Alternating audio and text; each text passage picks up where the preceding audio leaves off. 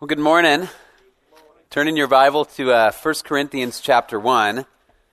We're going to be in verses 18 to 25.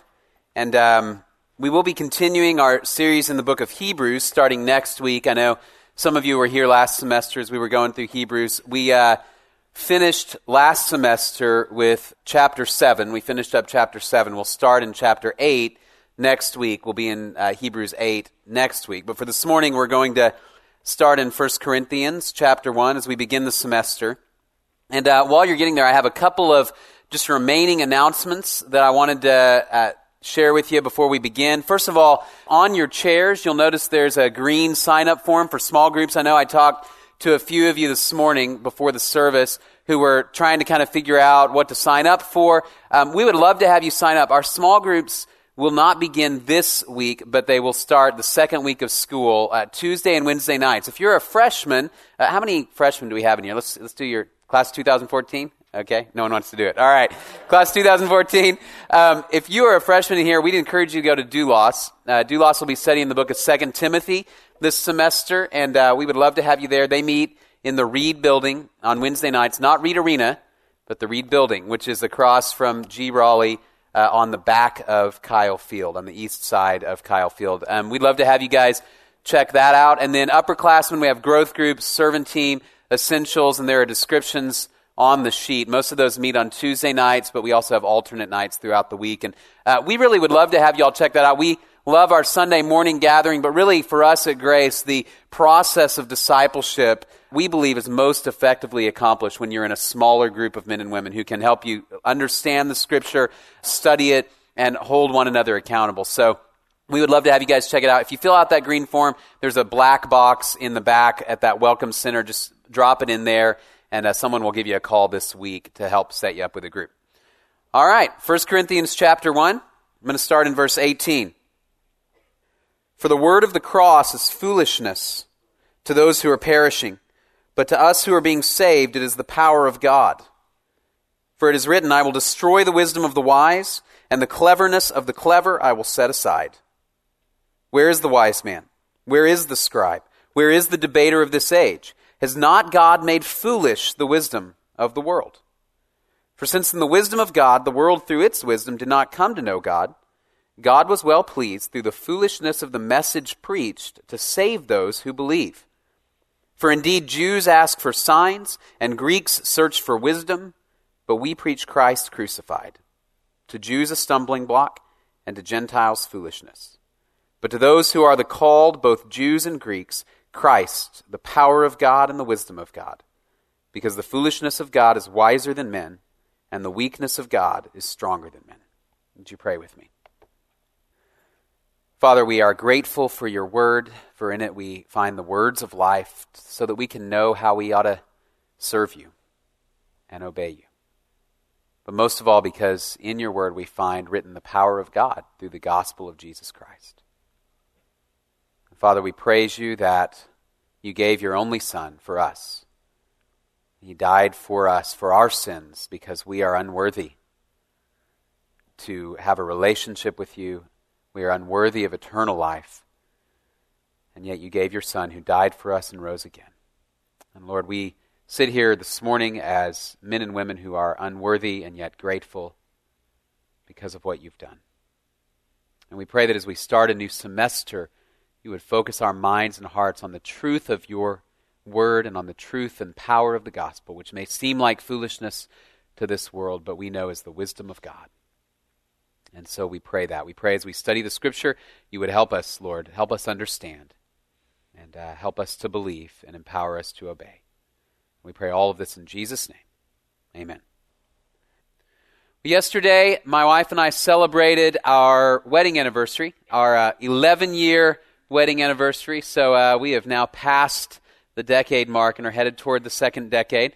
Um, it's not that mysterious or difficult actually to do. Uh, just marry a godly woman and just try to be very nice to her for the rest of your life. And that's it. All right. So uh, we are uh, now in our 12th year. We just finished our 11th year. And so uh, as we celebrate, uh, it's always a great time to reminisce and remember uh, the history of our relationship. And I couldn't help but think yesterday about the day that I proposed to her. Uh, Shannon and I had been dating for uh, about seven months before I proposed, and uh, those who know me know that uh, I like to plan. I'm a planner, and so uh, I always have a detailed plan before I go into anything, much less a major event like a proposal. And so I had a plan set up ahead of time, and my plan was that I was going to pick her up at, at her house about five o'clock. And uh, from there, we were going to go to dinner. We were going to eat a nice dinner at a nice restaurant. And then I had a special spot uh, set aside in the country, a spot that was meaningful to me from my college days. And I was going to propose to her there right as the sun went down. And uh, I had a poem that I had written for her and everything. And so, uh, thank you. Yeah, I appreciate that. All right.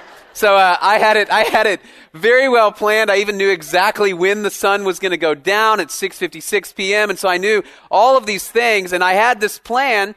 And uh, right about uh, I'd say 4:45, she called me on the phone, and she said, "I'm running late."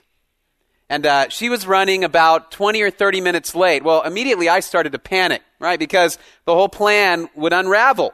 If we couldn't get to dinner in time, we couldn't get over to the sunset in time, we were going to miss it, and what I envisioned was not going to come to pass. And so uh, I began to panic a little bit, but I kind of rolled with it. I didn't want to give away the secret, so went over to her house a little bit late, 5:20, 5:30, picked her up, and uh, I immediately, we get in the car, I give her flowers, I go, all right, let's go. I, we get in the car, I hit the gas, right? And I'm going to this restaurant and I'm sweating and I'm nervous. And she's looking over at me like, what in the world is going on with this guy? We get to the restaurant, we order, and I'm just shoveling it in. I don't even remember what I ate, and I'm looking over at her every so often going, is it good? Are you finishing? You doing well, right? And so, you about done, right? And so she's, she's like, what is the deal? Like, we've never eaten at a restaurant this nice in our whole relationship, and I'm rushing her through it, right? So uh, she's eating as fast as she can. I get the check. We run to the car, and I get in the car, and I again I hit the gas, and I'm determined to make it to this spot, and I'm just flying through town all the way to the other side of town, and I'm about to uh, head north, and I'm beginning to sweat, get nervous. She's starting to get nervous now because I'm nervous. And as we're headed out there, uh, after about five or ten minutes in the car, she looks over at me and goes, "You're acting really weird." Uh, is it your plan to take me out and dump my body in the woods somewhere? And, uh, and uh, immediately I was just horrified, right? I had this whole thing planned out, and here it is, and I thought, just trust me, right? Trust me. You can trust me. Well, uh, just so I resolve the story, we did make it out there in time, and literally, we drove up right as we saw the sun go whoosh, like that, right below the horizon line. I read my poem. She said yes when I proposed, so she's still with me, right? And uh, it all worked out, but we both learned an important lesson. All right, I learned that sometimes I just need to relax, enjoy the moment, right? Not everything always can go according to plan. It's an important lesson, especially once you have kids. Just relax. Uh, for her, she learned that even when somebody is acting crazy, there might be a plan behind the madness. That's the more important lesson for the sake of my sermon. I'm not saying it's the more important life lesson, all right? But for the sake of what I'm going to talk about, even when somebody's acting crazy, there might be a plan. It may look like somebody's doing something nuts, but they may have planned out carefully and they know exactly what they're doing. And as we look at the scripture, we see that that's not only true of people at times, that's also true of God. And in fact, throughout the scripture, God has a pattern of plans that seem crazy. God telling people to do wacky things, seemingly acting in just crazy ways, and yet He's got a plan behind the madness that is much, much greater than we could even imagine. Go all the way back and think about the Old Testament, Moses and the Israelites and the Exodus from Egypt. And God sends this baby in a basket to redeem the people. And God tells Moses, I want you to take this staff and you toss it on the ground. That staff's going to become a snake, and that snake's going to eat the other snake. And there's going to be all these signs and wonders that are going to force Pharaoh to let you leave the land.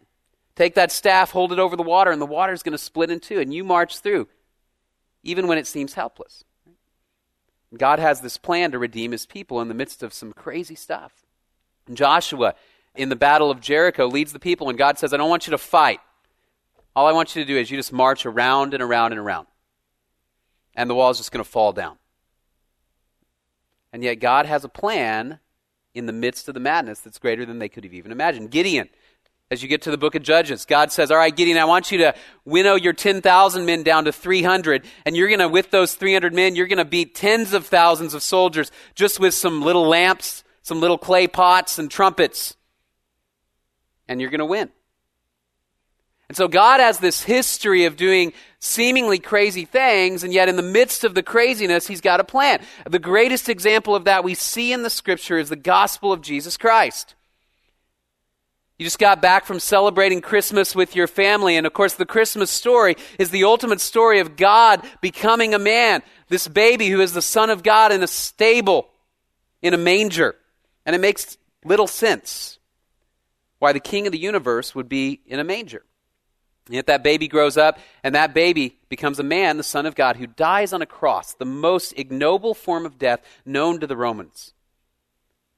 And then he rose again so we could have life and circumstances that seem foolish, crazy, bizarre, God uses to his glory. Even in the midst of the madness, he's got a plan. The reality is, though, as the scripture says, those who don't believe the message of the gospel view it as foolishness, as silliness, as nonsense. And as, as you and I go throughout our semester, as you walk into your classes on campus, as you go into your dorm, as you interact with maybe your family, your friends, you're going to face that attitude. As you begin to live out the gospel of Jesus Christ and you tell people the truth of the gospel of Jesus Christ, there will be men and women who will say, that's nonsense. We don't believe in people who rise from the dead. That doesn't happen. Once you go in the grave, you're in the grave. We don't believe in a God who created the world because we know scientifically somehow that didn't happen. And so you're going to face this attitude of men and women who say that the message of the gospel is foolishness and silliness. And you and I have to make a decision. Will we continue to proclaim the message and the glories of the gospel, even in the face of a world that thinks it's foolish? Will we live our lives in passionate pursuit of Jesus Christ, even though it is completely at odds with the thinking system of our world? And the attitude that uh, the gospel is foolish, the attitude that the resurrection never happened, the attitude that there's not a God, these are not new things. 1 Corinthians is written in the first century, and Christians are already facing ridicule and laughter because of their belief that Jesus rose from the dead. And so, if you are a believer in Jesus Christ this morning, you stand in good company with men like the Apostle Paul and saints throughout the ages who have worshiped Jesus Christ, even though it seems foolish in the eyes of man because it is the very wisdom of God. And Paul was a man who lived for the gospel, even to the very end of his life, even to his death. And so here in 1 Corinthians 1, what we see is Paul's reason for saying, look, the gospel is worth your life. The gospel of Jesus Christ is worth your life. It is worth risking everything. It is worth investing your time, your energy, your reputation in building up the kingdom of God.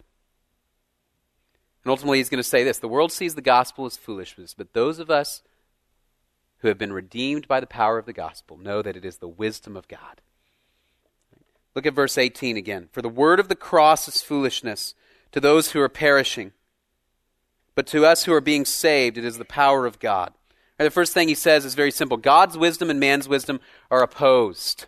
God's wisdom and man's wisdom are opposed. The two don't get along. God's wisdom is perfect, infinite, and God is unseen. We don't see him with our eyes.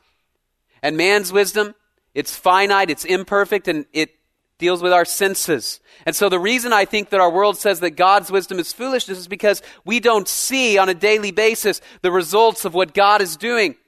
And so we tend to believe that the only thing that is real is what we can see with our eyes and engage in with our senses. If you think back a couple hundred years, there was a man by the name of Louis Pasteur. Many of you are familiar with Louis Pasteur. You pick up a uh, jug of milk, it'll say it's been pasteurized, right? It's been, uh, uh, they did something to it. All right, Louis Pasteur.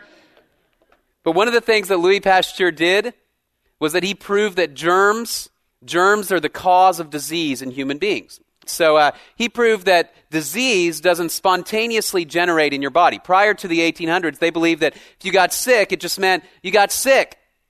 There was no underlying cause except the disease just spontaneously uh, somehow erupted in your body. Louis Pasteur proved with his experiments that that's not true. There are actually microscopic organisms making you sick. But people thought that was ridiculous. Why? Because I can't see them.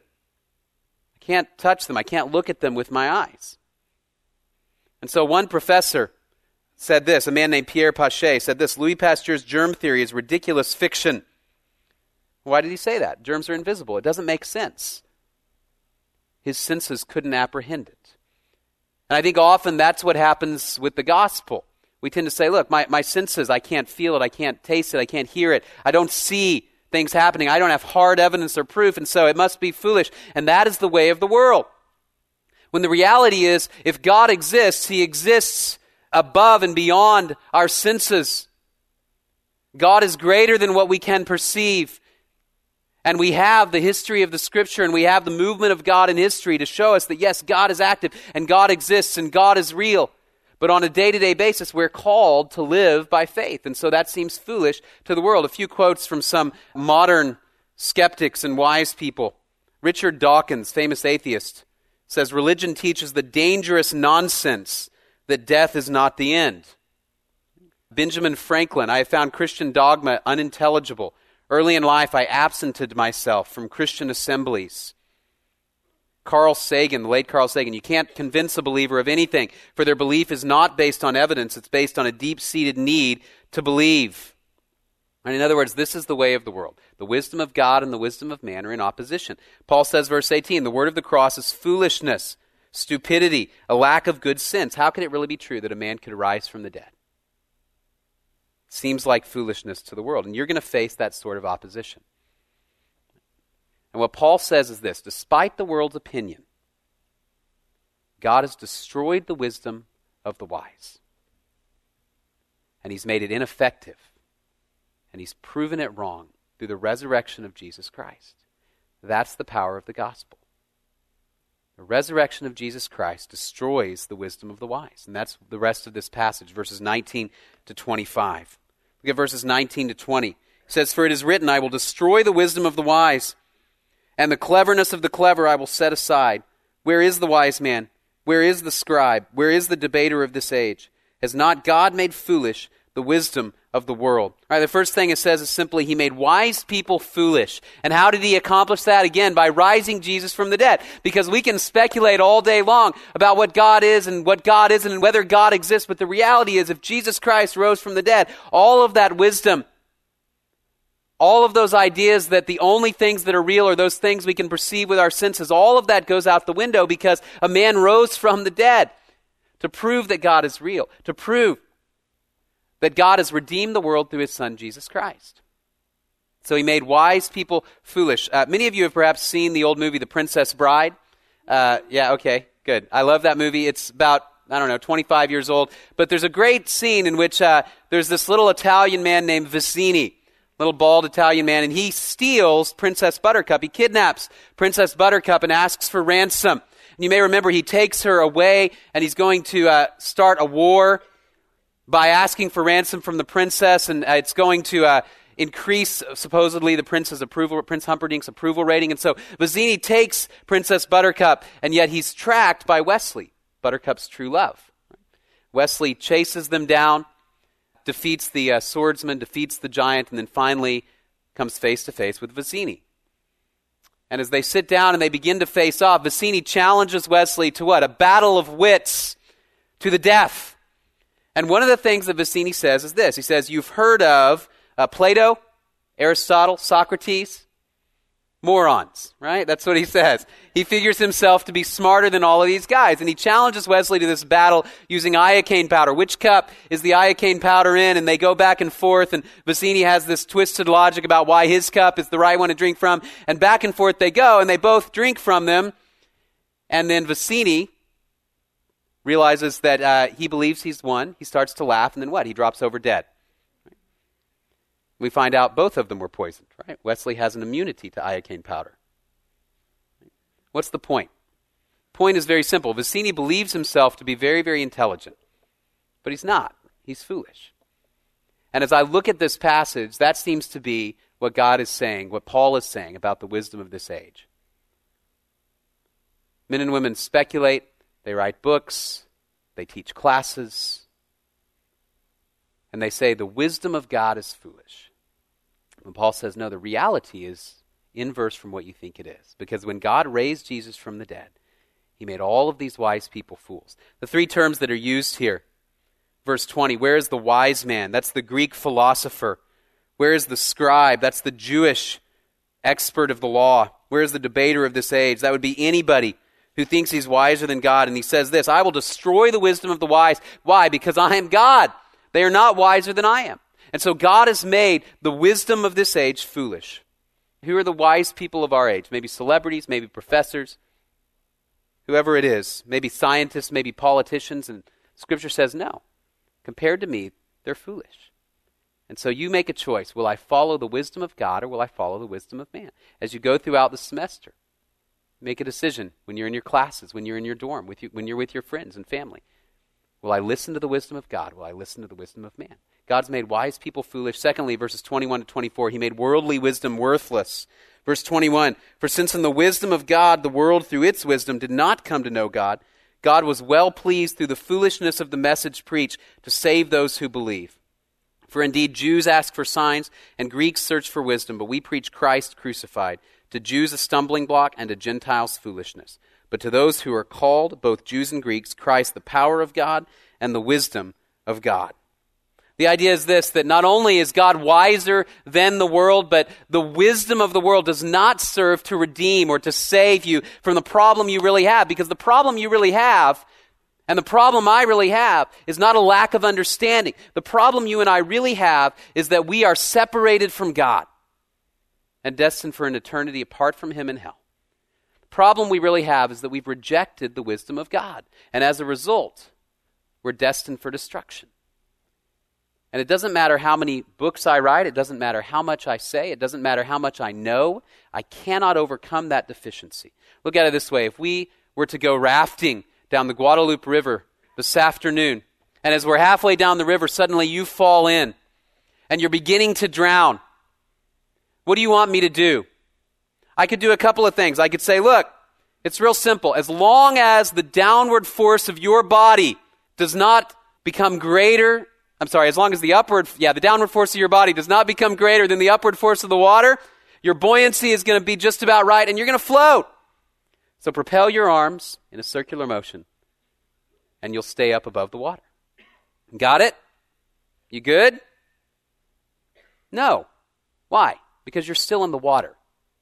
You're still drowning. What you want me to do is what? Toss you a life preserver. You want me to do something effective. You don't want me to do something intellectual. And what this passage is saying is this that through the foolishness of the message of the cross, just like God has done throughout history, God chooses to save through a message that seems unbelievably foolish to our world. The Son of God died and he rose again. And so, what he's done is he hasn't explained to us his wisdom. He hasn't given us uh, a bunch of intellectual understanding, but instead, what He's given is His Son. He said, You can grab that life preserver for eternal life, or you can try to reason why you're smarter than God. And the reality is that the gospel, although it is beyond man's wisdom, it's not unreasonable. It doesn't mean we have to shut off our brain, it doesn't mean we stop thinking. But it, what it does mean is that it is counterintuitive with the wisdom of the world. Everybody knows that people don't crawl out of their graves. And yet the scripture tells us it happened. And I think there's good historical reason to believe that it happened. And so if it happened, regardless of what someone may say about why people can't get up out of the grave, the reality is that if Jesus rose from the dead, God's wisdom trumps all of it. And the point of what Paul is saying is this the wisdom of the world doesn't save anybody from death. It says, look, Jews look for signs. That is, they want power. They want miracles. Greeks look for wisdom. They want something intellectual because the cross makes no sense. And yet God says, I will not allow somebody to have a relationship with me in eternal life apart from accepting this message that is at odds with the wisdom of the world. And the, the message of the cross, especially for a first century person, was a message of shame and ignominy it was not a message of wisdom. Philip Yancey puts it this way says this It took time for the church to come to terms with the ignominy of the cross. Church fathers forbade its depiction in art until the reign of the Emperor Constantine, who had seen a vision of the cross and who also banned it as a method of execution. Now, though the symbol is everywhere, artists beat gold into the shape of the Roman execution device, baseball players cross themselves before batting, and candy confectioners even make chocolate crosses for the faithful to eat during Holy Week. Strange as it may seem, Christianity has become a religion of the cross, the gallows, the electric chair, the gas chamber in modern terms. And the reality is that's absolutely what it should be. Because in the shame of the cross, that's what Paul says, we preach Jesus Christ and Him crucified. In the shame of the cross, God says, in that crazy plan is the wisdom and the power and the gospel of God. It is eternal life. Question for us then is how do we feel about the cross of Jesus Christ? Maybe that you've not really ever wrestled with it or come to terms with what it means to you. It may be that you've not ever really asked yourself the question is it really true? Is it really possible that Jesus Christ arose from the dead, that he died for my sins and he arose from the dead? It may be that you're here and you're here for the very first time and you've not really ever come to a place where you believe in Jesus Christ alone for forgiveness of your sins, of your disobedience against God and eternal life. How do you feel about the cross? If you are a believer, I think the question for us is this Are we ready to recognize that the wisdom of God is greater than the wisdom of the world? will we invest our time, our energy, our lives, our gifts, our abilities in the furthering of the gospel of Jesus Christ this semester? Or are we ashamed of the cross? And if I'm honest, many, many times I'm, I'm ashamed because it seems like such a crazy, foolish message to the world. And yet God says it is wiser and stronger than the wisdom of the world. And that's what verse 25 says.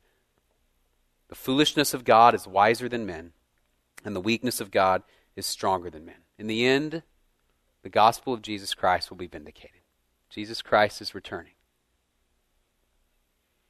And his message for us is believe in the message of the cross, and then you spend your life making disciples. That's Matthew 28 you pursue telling others about the gospel of Jesus Christ. You pursue encouraging others to follow Jesus Christ. And you focus your eyes on Him, and despite the wisdom of this world saying that's a waste of your time, it's a message that carries no traction. You pursue Jesus Christ and the wisdom of God. Right, if you're here for the first time, uh, you should know that here at Grace, that's our mission as a church is to help equip and empower you guys to fulfill the great commission of Jesus Christ, to make disciples, to help make followers of Jesus Christ. We want to equip you to know the Word of God. We want to equip you to pray. We want to equip you to worship. We want to equip you to lead others to know Jesus Christ. That's why we're here. That's why we have our small groups. That's why we meet here on Sunday morning. That's why we exist as a ministry. Because we believe that the gospel of Jesus Christ is greater than the wisdom of man.